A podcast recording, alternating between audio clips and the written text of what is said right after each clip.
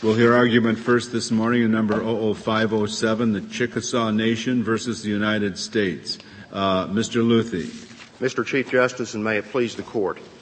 The Chickasaw and Choctaw Nations ask this court to hold that Congress has afforded tribes the same exemption from federal wagering taxes enjoyed by state governmental wagering operations. We do not base our claim on policy untethered to statutory text but instead we base our claim today on Section 20D of the Indian Gaming Regulatory Act, codified at 25 U.S.C. Section 2719D. Unfortunately, for all concerned, that statutory text is ambiguous, as every appellate judge which has examined it has held either expressly or implicitly, and as we expect the government to admit today, if the question is put to them. One of the possible constructions of that ambiguous statute, based on its text and structure, and giving effect to every word of the statute, and bolstered by its legislative history, is that the tax exemption afforded states by Internal Revenue Code Chapter 35, expressly referenced in Section 2719D, applies equally to tribal wagering operations. Where do we find this exact text that you're talking about in the brief or in? I would uh, direct Your Honor to uh, the petitioner's appendix 90A, to our appendix for certiorari. Did you set it out on page three? Yes, sir. It's also there. On page three of your brief, that's a handier reference, I think. If now, starting with the actual text of the statute, we believe that the statute contains two central textual commands. One that has to do with the reporting and withholding of taxes from gaming, from, from the winnings from gaming, and also the application of the Internal Revenue Code provisions concerning wagering operations. It's the tribe's contention that these are two distinct concepts involving distinct provisions of the Internal Revenue Code. And we find the basis for the distinction in two places. One is the disjunctive or that connects gaming and wagering operations. And the additional support we find is in the parenthetical that precedes the reference to these two discrete concepts. And if the court would look at the parenthetical that leads in this statute and gives five separate examples of portions of the Internal Revenue Code that Congress intended before you before you proceed further with this argument that you make in your reply brief, did you present it this or distinguishing gaming on the one hand from wagering operations? Did you present that to the Tenth Circuit? Uh, not directly like that, Your Honor. We did not. And did you present it in your opening brief? What we did, Your Honor, in the opening brief is adopt the uh, decision by the majority in the Little Six decision from the Federal Circuit. It does not make this argument. No, we made this argument in direct reply to the government's assertion in its answer brief that there is only one central textual command Namely, the government would have you believe that the statute applies only to. Well, you've answered the question. You raised it for the first time in your reply brief. To address specifically, Your Honor, the government's position, which we claim is based on a false premise. That was not a new position. The government had always said that this is how it should be read. And the fact is that what you say is the, is the uh, meaning of it was a meaning that didn't occur to you until until the reply brief. I, mean, I, think that suggests how implausible a reading it is. Uh, surely, this argument uh, should have been made much sooner if if it was so so evident. I mean, the way. Why, why don't you read the, provision the way the way you would have us read it? It is. The way we would have the provision read, Your Honor, uh, is set out at page uh, nine. Page what? Page nine of the reply brief, um, where we suggest that concerning addresses two distinct central textual commands in, Right. in, in contradiction, Your Honor, to the government's assertion that there is one central textual Right, command. and, and you would say that the way to read it is concerning the re, the way it reads, if one would read it normally, is concerning the reporting and withholding of taxes with respect to the winnings from gaming or wagering operations. Now, uh, the, the normal mind would say with respect to the winnings from gaming or wagering operations, but you, you want to read it concerning A, the reporting and withholding of taxes with respect to the winnings from gaming, or B, wagering operations. And that, that's just a, a very strained reading of it, it seems to me. Your Honor, if I could respond. I, I, I wish you would. Um, I, th- I think our reading is informed by the parenthetical reference that precedes these two concepts, and particularly the text and structure of that parenthetical reference. The parenthetical reference identifies five particular portions of the Internal Revenue Code. The first three, sections 1441, 3402Q, and 6041, clearly apply to concerning the reporting and withholding of taxes with respect to the winnings from gaming. There's no doubt about that. And The not government- the winnings from wagering, from gaming. but not from wagering. It's from gaming by players, Your Honor. Then you get to the second part But of the would you explain to me, I thought that gaming, eh, gaming operations or wagering operations, perhaps you can clarify what is the difference between gaming as a noun and wagering operations? It's our, and you hit, hit right exactly on the point, Your Honor. It's our uh, position that gaming is a noun and the wagering refers to operations. And the way that you can see that is by the specific division in the parenthetical examples. The first three have to do with the reporting and withholding of taxes from winnings by players from gaming. The last two, section But not the winnings by players from wagering. No, from gaming. That's And- correct. And what, what is the difference between those two? the, the difference is how it is used in the context of this statute. And, the difference is, again, illustrated by the division within the five express illustrations contained in the parenthetical. If you could tell me concretely, what is the difference between winnings from gaming and winnings from wagering operations? winnings from gaming here is refers to winnings by the players from gaming. Money paid to players as a result of gaming. Winnings from what the Well, players do. Is, is there a difference just in the English language between gaming and wagering? They, they could be regarded synonymous if both are used as nouns, Mr. Chief Justice, or both are used as adjectives. Here, we, we contend that the distinction is informed by the parenthetical. If you look at the last two, Just ask, under your reading, what, uh, using Justice Scalia's A and B, what function does A play? what function A plays is that the tax is imposed on the winnings from gaming as a result of what the players have won. Wouldn't that have been picked up anyway, just in your reading of from wagering on? Not necessarily, Be- because when you get to the second set, Your Honor, particularly 6050I and Chapter 35, the text of those provisions have nothing to do with winnings. No, but, uh, but if it just read concerning wagering operations, just leave out all of the A part. If it said concerning wagering operations, it would pick up those provisions that require wagering operations to withhold and report the winning, the winnings of players. The, the provisions you're referring to are not the provisions that impose the tax on the players.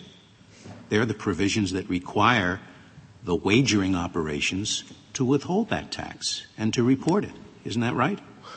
Well, So wouldn't that have been covered just as easily by simply saying concerning wagering operations? Well, Section 1441 and 3402 actually do impose a tax, a percentage of tax that is on the winnings from gaming.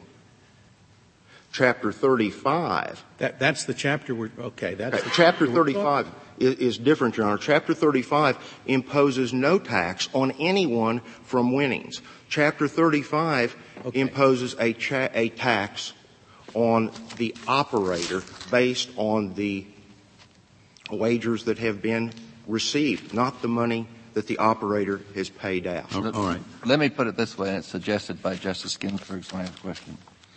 Uh, does the, the Internal Revenue Code require any withholding of winnings from wagering operations? It is the only reason it makes sense. Yes, sir. Well, then that, uh, it seems to me, destroys your argument.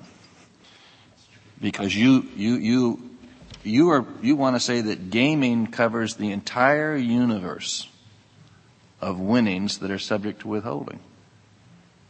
But then you answered my question that there are also winnings from wagering that are subject to withholding, and your way of parsing the statute does not permit withholding for that. If you would, So it seems to me that dis- that destroys the distinction you're trying to make, which is what uh, Justice Ginsburg's line of questioning it seemed suggested to me, at least. with, with respect, Your Honor, if you look at wagering and gaming as nouns, they could be read to refer to the same thing. If you look at wagering operations on one hand as a concept that's distinct from the reporting and withholding of taxes from gaming, it's another matter entirely. And the, the problem is here, chapter 35, which is expressly referenced in the parenthetical, applies to wagering operations, not to the reporting and withholding of taxes on gaming. It has nothing to do with it. The oddity of the argument to me is that the, you're assume, I think your explanation is assuming that the basic activity that's going on in a casino, which is giving rise to each of these different kinds of liability, is the same activity. And, and you're calling it, uh, you're calling it gaming when the card player plays blackjack, but you're calling it wagering when the blackjack casino has to withhold money. And that seems very odd to me, but maybe I don't understand your argument. I guess you're calling it wagering operations, not wagering. Is that right? That's, that's, that's exactly correct, Your Yeah, Honor. but the operation, the wagering operation, uh, for one purpose is gaming for another purpose. And that, in, in your, as I understand your argument. And that's just a very strange and confusing usage to impute to the Congress. With, respect, Your Honor, if, if the statute is read closely, the first three provisions of the parenthetical apply to concerning the reporting and withholding of taxes with respect to the winnings. Then we're told what the winnings come from. We have taxes on They come from gaming. They come from gaming. Then we have two additional provisions identified, 6050I of the Internal Revenue Code in Chapter 35 And that's reporting and withholding. And the activity of the reporting and withholding is not gaming, but wagering operation. Is that right? No. Your it- argument? I, I'm not being clear here. 6050I and Chapter 35 have nothing to do with reporting and withholding. Mm-hmm. Nothing to do with reporting and withholding. And that's been our position consistently, and the Well, government don't they impose, don't they impose an excise tax on operators, they do. gaming and wagering? If you, if you have a casino, you have to pay an excise tax? That's correct, Your Honor. A federal excise tax? Yes, Your Honor. And you're arguing that the uh, Indian tribes that operate casinos were given somehow the same exemption from that that states are when states operate lotteries or some kind of gambling operation. other type of wagering operation, Your Honor. Mm-hmm. That, that's correct. And one of the things that we believe informs our construction of this has to do with the legislative history. Well, before you get to that, I can take a break when you get to that. But before, before you do, uh, I have I have another textual problem with your interpretation, and, and for, the, for this purpose, you can't use page three of your brief. You have to look on page 90A of the appendix to the petition for a writ of certiorari, which which contains the whole provision and not just the the portion of it that page three quotes. You want us to read the, the phrase with respect to the winnings from gaming, A, with respect to the winnings from gaming, or B, wagering operations, in the middle of that paragraph as a separate A and B. But the paragraph continues, shall apply to Indian gaming operations conducted or under blah, blah, blah in the same manner as such a, uh, as such provisions apply to state gaming and wagering operations. Now, does it mean in the same manner as such provisions apply to state gambling? To A, state gaming? Do, do, do, do, uh, state I, I, constitutions allow the state to, uh, you know, to gamble with the, uh, with the public funds? See what I'm saying? At the end of it, state, you can't possibly read it as applied to state gaming on the one hand and wagering operations on the other because states don't game. You have to read it as an adjective there, state gaming operations. At the end of, at the end of the statute. Yeah, you want to read it one way at the end and another way in the middle.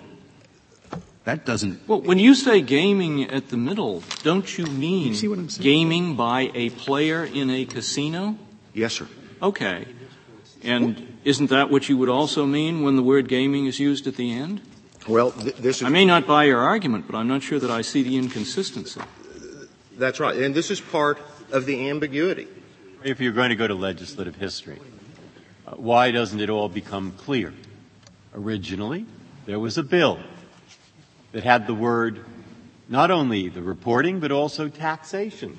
As the bill was originally reported, it said you apply to Indian tribes the same way as you apply to states laws that concern one, taxation, two, reporting of taxes, three, withholding of taxes. Now we have two possible explanations of what happened. They cut out the word taxation and they changed it to the present. Explanation number one, which would justify what you just said in the last 15 minutes. It got into the hands of a real drafting nut. now, I've met people who can take clear statutes and make them totally obscure. Choice one is that's what happened. Choice two is what happened is they changed it to mean just what the government said. They cut out taxation. They left reporting. And the number 35 is there as an accident, an error, a leftover a number that no one caught and no one changed, though they should have done. Now, I see explanation one and explanation two. And maybe you have a third one. If so, I'd like to know it. If not, I'd like to know why not adopt two. I'd, I'd like, Your Honor, to offer a third explanation in response to your direct question. If you look at uh, H.R. 1920, Section 4, which was the first version of IGRA uh, that was uh, that was put forward, and this is contained in uh, our uh, opening brief at pages 29 and 30.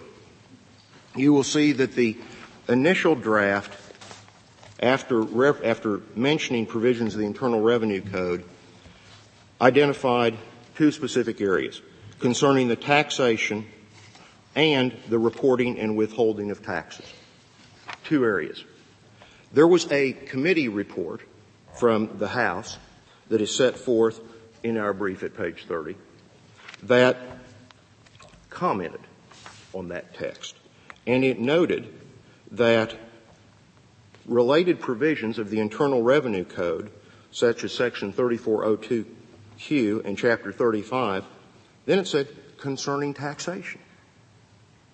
So it appears that you could conclude that the initial phrase concerning taxation referenced Chapter 35. Yes. That Congress ended, a new Congress began, Senate Bill 555 was introduced with largely the same language and presumably with Congress being informed uh, by the prior committee report. Then there was testimony before the Senate Committee on IGRA in 1987. And tribal interests at those hearings specifically objected to the phrase concerning taxation. Rightly or wrongly. Rightly or wrongly, because they were concerned that it would give the impression that this was somehow providing for taxation by the federal government of tribal gaming. We, we, we know that in the legislative history. The next thing that happened is the text was changed. Concerning taxation was deleted, and the synonym for concerning taxation contained in House of Representatives report number 99488 that accompanied the prior bill. The synonym for taxation, chapter 35, was inserted in the text. And when you see that legislative history, how the synonym for concerning taxation was removed from the Legislative History Committee report and brought to the text, and then you see what the text consisted of, which is the parenthetical that contains five references, two of, uh, two of which have nothing to do with the reporting and withholding. But counsel, I get the third explanation, but the third explanation then depends on the testimony of the Indian tribal interests uh, that say they don't want the word taxation. Where is the reference to that? How do I find? I don't notice it in your brief, but I have read that. You will you will find that in the amicus brief uh, filed by Little Six at page 25. Counsel, it seems to me you have two different kinds of presumptions that we face uh, with language that can be said to be ambiguous. One is that you don't presume exemptions from taxation from ambiguous language. On the contrary, we have said that there are presumptions um, that favor uh, Indian tribes when there's an ambiguity. And it seems to me these presumptions are maybe a little bit in tension with each other. And which one should we rely on here, do you think? And is there anything uh, in the Mescalero Apache case, which this court decided, we did refuse to read an exemption into vague statutory language for tax purposes. How do you distinguish the principles we applied in Mescalero? In Mescalero, Your Honor, um, there were actually two particular taxes at issue. Uh, one was a gross receipts tax on off-reservation ski resort receipts. And in that, the court went through the various statutes that were being cited for the purpose of an exemption. Uh, the New Mexico Enabling Act, the Indian Reorganization Act, and found no ambiguity. So there was no need to provide application of the Indian law canon. Specifically, the court said on the face of 465, there is no reason to hold that it forbids income taxes. No ambiguity. Then there was a second part that this court decided uh, in Part 2B, and that's whether or not Section 465 of Title 25's lands tax exemption extends to a use tax. And in that course, in that case, the court construed the statute, actually used the word construed. There's a well-recognized presumption, um, Mr. Luthi, where the, you're talking about a treaty negotiated between the Indians and the United States. Ambiguities are read to favor the Indians. But what is the reason for carrying that presumption over into a statute? The underlying trust relationship, Your Honor, between the United States and the Indians, its wards, as recognized by this court in the County of Oneida decision. Well, but give me a better reason than that.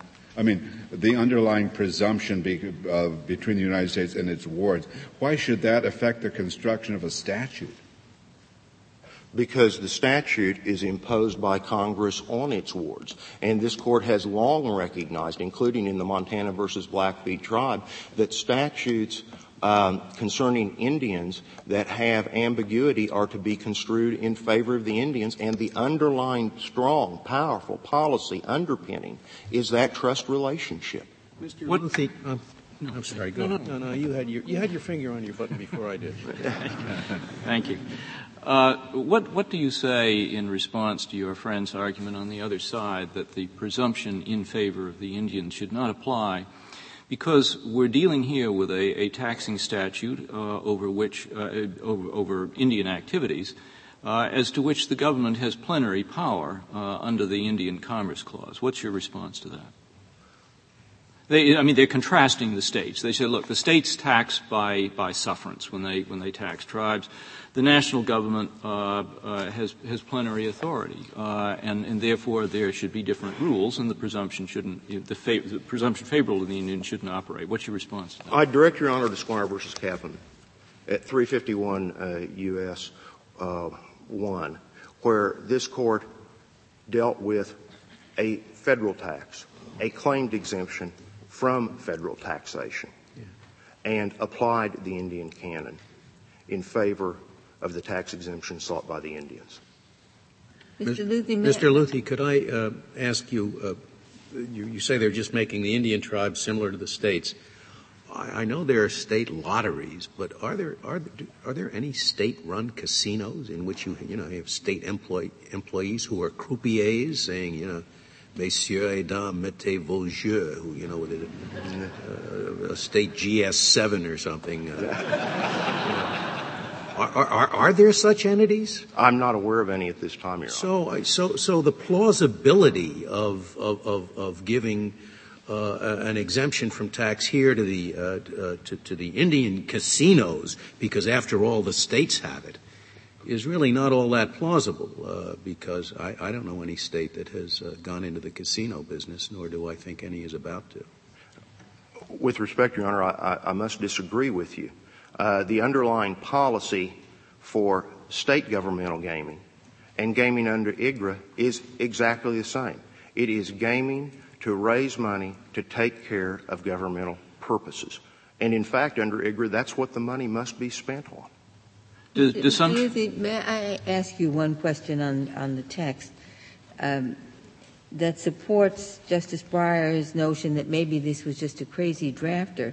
This section starts out, the provisions of the Internal Revenue Code of 1986. I take it that means all the provisions of the Internal Revenue Code of 1986, and including, well, that seems to be redundant because you already have the provisions of the Internal Revenue Code. All the provisions of the Internal Revenue Code, and naturally they, they would include these and everything else in the code. I, I would suggest to Your Honor that the provisions of the Internal Revenue Code of 1986 are then explained after the parenthetical by specifically what the provisions concern that are to be applied in the same way as states. And specifically included in that is Chapter 35, which contains the exemption for states.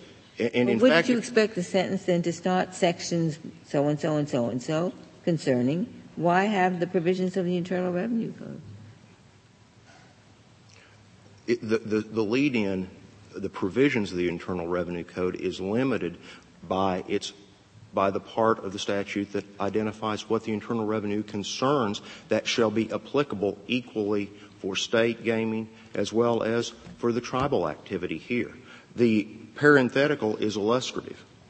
Mr. Chief Justice, with that, I'd like to reserve. Very well, Mr. Luthi. Uh, Mr. Dumont, we'll hear from you.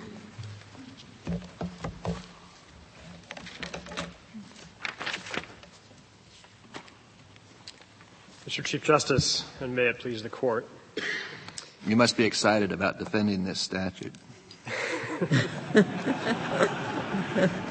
I'm always excited to appear before you, Your Honor. Uh, there are three statutory provisions, really, that are relevant here, or sets of provisions. Um, and if I can just go through them very briefly. Chapter 35 that we've talked about uh, imposes a federal uh, wagering excise tax on certain limited kinds of wagering, including lotteries. Uh, it exempts state lotteries, but not tribal lotteries by its terms from the tax. The second is Section 7871. It makes no reference to Indian wagering operations in Chapter 35, just states. Chapter 35 makes no, states, makes no reference to the Makes no reference, and it does not, I should point out, exempt states from all taxes. It's a fairly limited exemption for state lotteries. So if a state were to enter the gaming business, then parts of the wagering excise tax would apply to the state.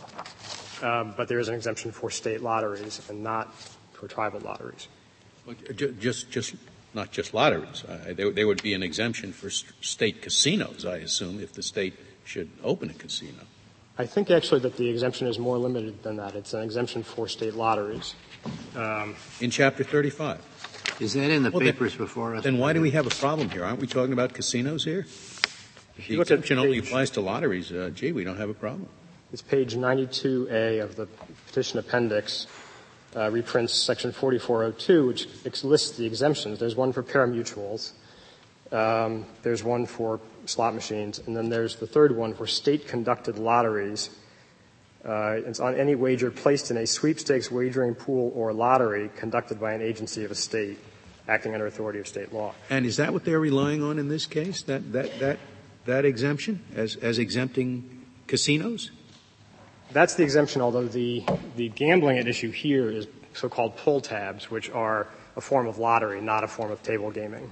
So I think it's true that pull tabs are are considered a lottery for purposes of this tax. Pull, if, what is a pull tab? I've never pulled a pull tab is a little card about like this with three to five um, uh, little windows, like an advent calendar that you can pull up and reveal something underneath them.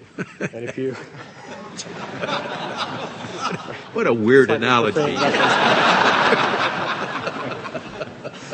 um, and if you find under three angels, for instance, you may uh, you may win something. So you pay a dollar for the ticket. If you get the right combinations of symbols under the tickets, then you win something. If you don't, you don't. Of course, so on Calvinist theology, it's not weird at all.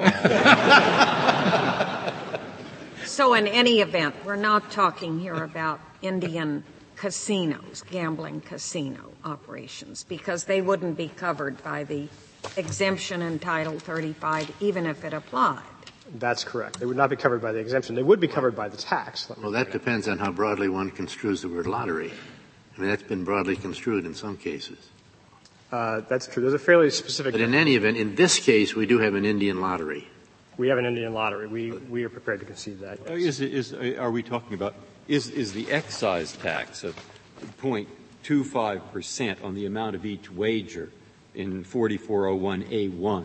Does that apply to Indian uh, gaming, it says there shall be imposed on any wager authorized under the law of the state in which accepted uh, an excise tax equal to 0.25% of the amount of such wager. Is that what the kind we're talking about here? That's the tax. It's the 0.25% on any wager. That is the tax we're talking about. That is the tax we're talking about. Now, wager, the, the definitions exclude most kinds of table games, uh, like blackjack and so on, where if you look at the definitions which are on page 90. Uh, See, that's what, what I'm thinking at is, is that what I'm thinking about is since 44A, 4401A1, i.e., there shall be a quarter of 1% tax on every wager authorized under the law of the state, except later on A, B, C, D. If that's what we're talking about in this case, I'm trying to understand the testimony to which they pointed by uh, Mr. Lionel John, uh, who said, I object to that word taxation because it would impose, give authority to impose a tax on Indian tribes, but there already was that authority in 4401A. Is that right? That's, that's certainly correct. This tax applies by its terms to anyone who accepts a wager, and we would certainly say that includes a state or a tribe. Now, states are specifically exempted under Chapter 35, tribes are not. Now, let me use that to point out that an explanation, a good explanation for the presence of Section 2719D in the Indian Gaming Regulatory Act uh, is the exquisite sensitivity to tax issues um, in all these matters relating to Indian gaming. And what 2719D does is to make clear that a state op- a tribal lottery operation, like a state lottery operation, would in fact have to comply with the withholding and reporting requirements of the Internal Revenue Code. Now, that would not be a foregone conclusion to many tribal lawyers. I can understand that. What I can't understand is the reference to Chapter 35. You don't really have a good explanation for that, do you? What, what, what does the refer- what does the uh, reference to uh, Chapter 35 cover that's of any relevance? Uh, we do not have a good explanation for that. Good. Thank you. That was you. You subscribe to the position that Judge Dyk took in the federal circuit, because he said there wasn't a good explanation for it either. That's right. We have suggested, the Tenth Circuit suggested possibly incorporating the definitions of lottery and wager from Chapter 35, but that's not a strong explanation. How about the reference to Section 6050I? Do you have an explanation for that? It's a lot more understandable for the following reason. What 6050I relates to is a, anyone operating a business who receives $10,000 or more in cash from anyone in a business transaction or a series of transactions. And that is required to be reported. It's a regulatory measure. Now, one can certainly understand why that does and should apply to these operations like other business operations. And it's in the same family as uh, tax reporting uh, obligations. But there's certainly a tension in the language with respect to that one as well.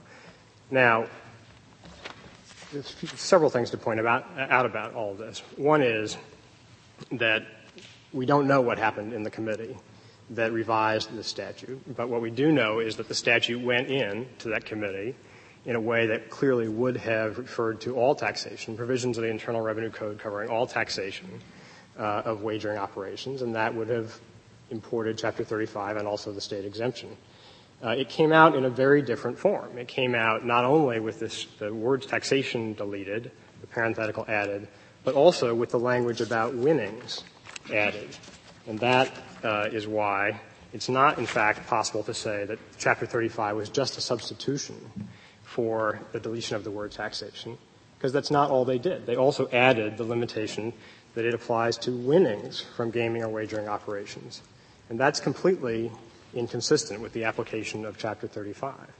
Um, is there someone over in the IRS whose job it is to look through bills when they finally emerge and uh, check the cross references and the numbers, who might have caught uh, what seems to be, uh, on your argument certainly, uh, an accidental uh, error in not taking a number out that should have been taken out? Is there anyone there whose job it is to do that? I would think there was. There are a lot of people both at the IRS and on the Hill whose job it is to comb through tax legislation. I would point out that this legislation came through the Indian Affairs Committee. It was drafted by people who are not expert uh, Internal Revenue Code uh, drafters, and it bears a resemblance, but only a resemblance, to the kind of precision that one sees in tax legislation and in the provisions of the Internal Revenue Code itself. After the split, though, between the Tenth Circuit and the Federal Circuit, did anyone call the responsible committee's attention to this so that Congress could fix up the statute? I'm not aware that anyone has brought this issue to onto the legislative agenda. Uh, I don't know that. Um, the other thing I would point out about the language is that when they when the committee reformulated this language to include the parenthetical, the kind of parenthetical it is, I think, is important. It's an example. It's an exemplary parenthetical. Uh, we're not in the habit of ignoring parenthetical qualifications in statutes, uh, particularly not in the Internal Revenue Code. But this is a special kind of parenthetical. It's one that says provisions of the Internal Revenue Code concerning the reporting and withholding of taxes. And then it has what is intended to be a helpful list of examples, including 1441, 3402Q, uh, and so on. Now, I just think it's interesting to remember that if all of those examples were perfectly apt, then one could properly characterize the entire parenthetical as superfluous. So what's sort of interesting here is that although it's true that our interpretation will give no effect to the reference to chapter 35, what my colleague's interpretation would do is to give particular and surprising effect to one anomalous uh, uh, cross reference in that. Well, it not surprising in the broad sense that Congress clearly has favored Indian gaming operations and has wanted to provide income to the tribes for their purposes through those operations and to impose an excise tax on it when the Congress doesn't impose it on the states would be perfectly consistent with that overall objective, it seems to me. I think it would have been perfectly consistent to grant the exemption. I think it's perfectly exist- consistent not to grant the exemption, and therefore I think the policy argument is sort of maybe flawed. not as consistent because the effort over there in Congress has been to support these Indian gaming operations. Not that I necessarily think it's a good idea, but Congress obviously does. And so uh, that may well have been their overall objective. Well, but recall, Justice O'Connor, that in the specific context of the Indian Gaming Regulatory Act, what was going on was not a unilateral project in favor of tribal interests. It was very much a long-term and hard-fought compromise between state interests and uh, tribal interests. but the state interest is not. I mean, you're, you're saying that part of the compromise might be that the states end up without taxation and the Indians get taxed. I, I could understand that if we were concerned uh, about uh, sort of allowing a disparity between uh, states and tribes and the ultimate tax effect to them. But I would have thought that the competition between the states and the tribes would have been a competition for gamblers, for money coming in. And this taxation of the states at the other end wouldn't seem to affect that at all. Um, uh, if if somebody is going to wager a dollar, he doesn't care whether uh, whether the casino has to pay a tax on his dollar or whether whether it doesn't. He's just interested in the payout, and and so I'm I don't quite see why it is plausible that taxing the Indians but not taxing the states might have been part of a, a, a, compromise in the competition between states and Indians for, for gambling uh, business. I think you're competitive analogy is exactly right, that's the right lens through which to view this statute. But I think it also points up that it's a mistake to get wrapped up in the details of this case and to think about Section 2719D as a provision that was, was directed specifically at state wagering taxes. What it was directed at, I submit, is making sure that from the point of view of the gambler, there would be no difference the tax point of view of the gambler, there would be no difference in going to a state lottery or a tribal lottery, a state game or a tribal game. And that's why what it says is provisions relating to the uh, reporting and withholding of taxes on winnings, on the gambler's winnings, are to be observed by the tribe in the same way that they would be observed by the state. And the only thing that has gotten us, I mean, that's a perfectly clear set of, of rules, and there's a perfectly good reason for it. The only thing that gets us mixed up in this case is the fact that there is what would appear to be a, a leftover yeah, or is, inadvertent is there, reference. Is there something? Is there something else? May May I uh, go well, to? Rick, no. Before you depart from that subject, I I assume that there there, there would be a a, a, a motive for, for, the states to uh, uh, want to have these taxes imposed uh, on the uh, Indian uh, lotteries, even though they are not imposed on the state lotteries. It'd just sheer competitive reasons. It, it, true, it doesn't affect the gambler immediately, but that lottery, which does not have to pay the tax, can give much better odds. And uh, gamblers tend to uh, uh, bet with a lottery that gives the better odds. So this this does place the state lotteries at a considerable advantage over the Indian lotteries, doesn't it? If you read it the way you want.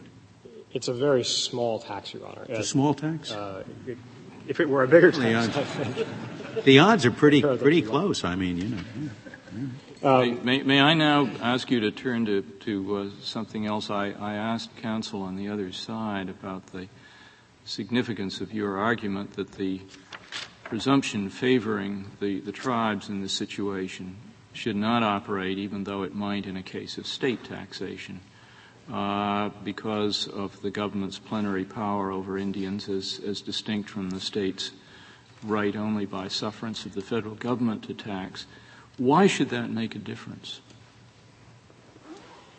I think because of the um, historical difference in the relations between the federal government and the tribes on the one hand, and the state governments and the tribes on the other hand. And the best case I can point you to on that is the Kagama case from the end of the last century, which talks about the trust relationship and it talks about the fact that the tribes stand in a very different relation to the federal government from the relation in which they stand to the state. Well, that, that certainly affects, we'll assume, the obligation of the government.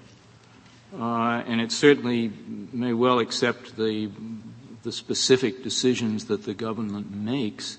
But when we don't know what decision the government has made, when the statute is ambiguous, why should the existence of the trust relationship in effect be to the tribe's disadvantage uh, in construing the ambiguous statute? I think there are. It, I mean, that seems counterintuitive, I guess. Well, there are two things I'd like to point out about that. The first is that, of course, if we get down to a, a battle of canons here, that we find the statute hopelessly ambiguous and it must be interpreted ref- with reference to general principles, then the principle, uh, the Indian canon certainly has some reference, but so does the general canon of strictly construing federal revenue statutes. And that's, of course, a context in which the government has a trust relationship with all the people, um, that we must apply revenue statutes. What, what does the trust relationship tell us that in, informs us uh, in, in construction? Uh, it, it tells us something about the government's obligations to various groups of people, but I don't know what it tells us uh, about, about meaning. I'm not sure it tells you very much at all about meaning. In a case where you have, where you're using the canon as a true tiebreaker, then it may be a salutary principle of construction. That's what I'm assuming. That's what I'm assuming. I'm assuming you've got two tiebreakers and they're at odds. For all the um, same reasons that the trust relationship exists in the first place. yeah, but you say they're, they're, they're, they're not, or the, the, the, the apparent uh, loggerhead should uh, should dissolve when you realize that the government has a particular trust relationship to Indians. And my suggestion is, if that's the case, why isn't it more likely uh, that the canon favoring the Indians would prevail? Uh, I don't suggest that in, in cases involving federal taxation mm. because there is a, an equally strong and, and, in this particular context, opposite uh, principle that uh, exemptions from the exactions, the general exactions to support the federal government, are to be narrowly construed. And more, Mr. more to the point, they're not to be inferred. Mr. Dumont, supposing we didn't have here an Indian tribe, but an indi- individual Indian who was claiming exemption from taxation. Uh, would the same uh, principle of uh, resolving ambiguities in favor of Indians uh, apply to that case?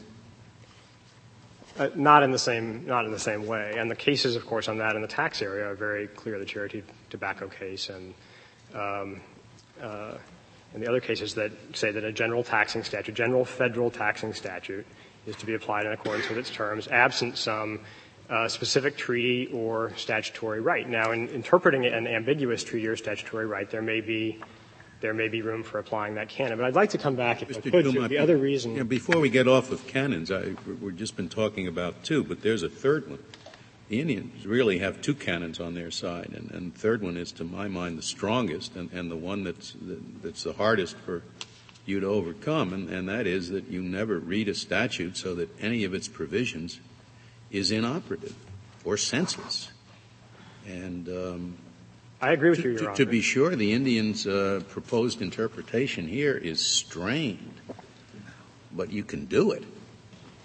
Where, whereas there is no possible way to read Section 35 on your interpretation as being relevant.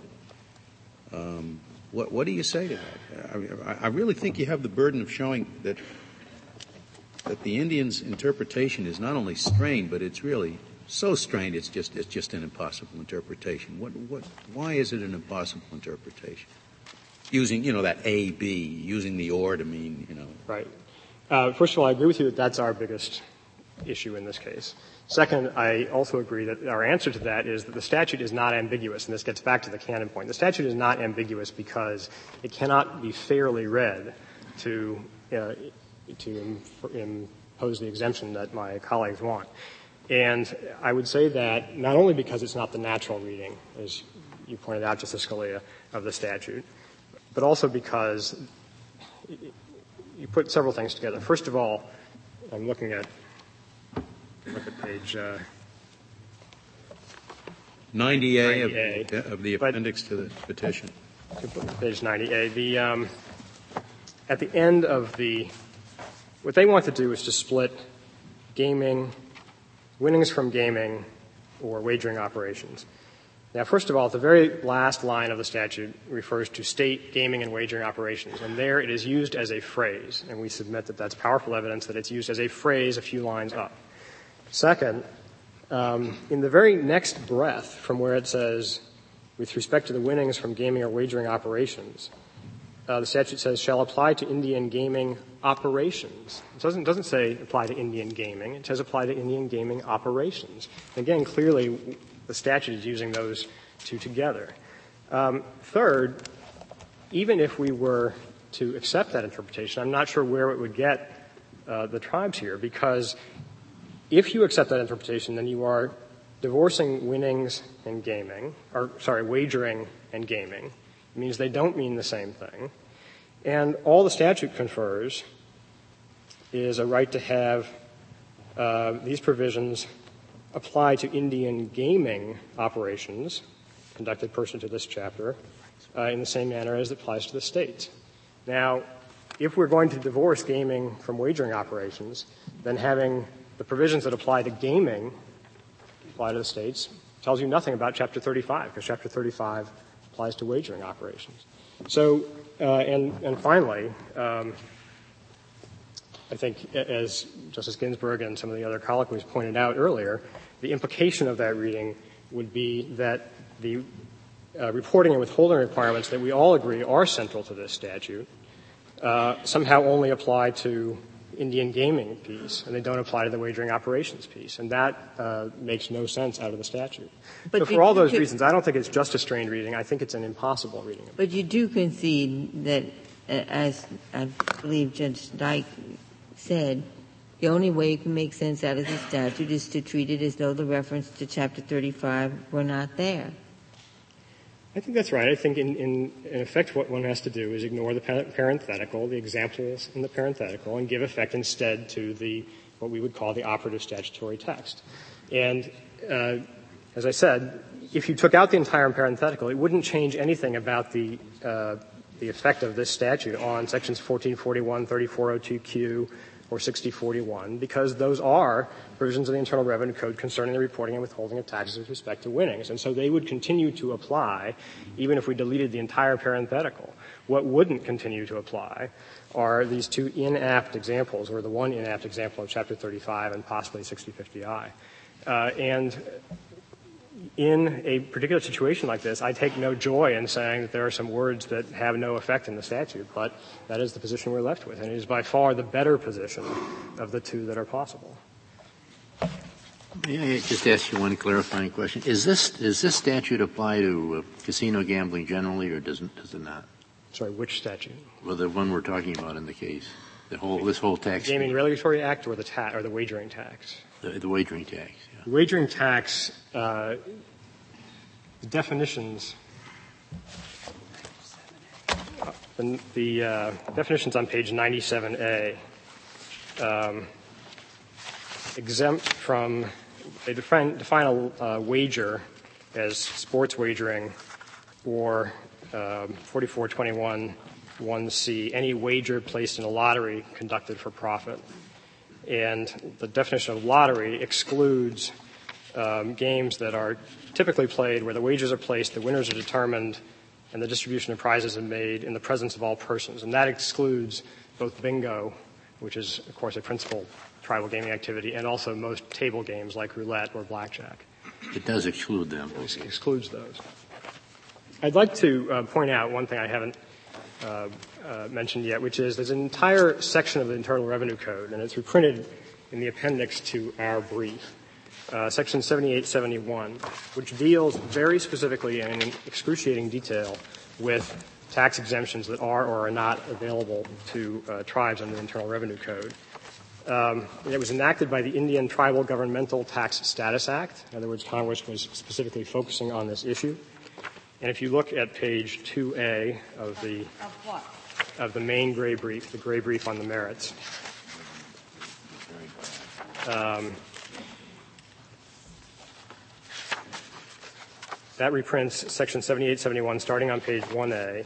And at the very bottom of 1A, uh, it says subject, sorry, but starting up there at the top, 7871A, general rule. An Indian tribal government shall be treated as a state. And there's a series of things. You go down to the bottom of 1A, subject to subsection B, for purposes of any exemption from credit or refund or payment with respect to an excise tax imposed by Chapter 31, Chapter 32, Chapter 33, Chapter 36, of the Internal Revenue Code, but not Chapter 35. And so that, we think, is very strong evidence both that Congress has thought through this problem carefully, and when it did, it chose not to extend the wagering tax exemption to tribes. And number two, when IGRA came along a few years later, there would have been a very easy, there would have been two very easy and clear ways for Congress to extend the exemption that the tribes are now claiming. Number one, amend Section 7871 to add Chapter 35 in this list. Number two, go to Chapter 35 and where the state lottery exemption is extended, say, or a state uh, or a tribe. Congress didn't adopt either of those measures, and we think the ease of doing that counsels very strongly against. That would have had to come up through the Ways and Means Committee if they'd done that. I suspect it would have had to go through the tax writing committee, certainly, yes. Uh, it counsels very strongly against interpreting um, difficult language in a collateral section of an entirely different non-tax statute to extend a tax exemption that Congress has not clearly granted. There are no further questions. Thank you, Mr. Dumont. Mr. Luthey, you have one minute remaining. Thank you, Your Honor. With respect to 7871 that my colleague has mentioned, uh, that article, that argument is uh, impeached by 2719D2 of the Indian Gaming Regulatory Act, which says that the provisions of this subsection, which includes the statute we've been talking about today, shall apply notwithstanding any other provision of law enacted before, on, or after October 17, 1988. So that particular section provides the preeminence. At the end of the day, I think we know this.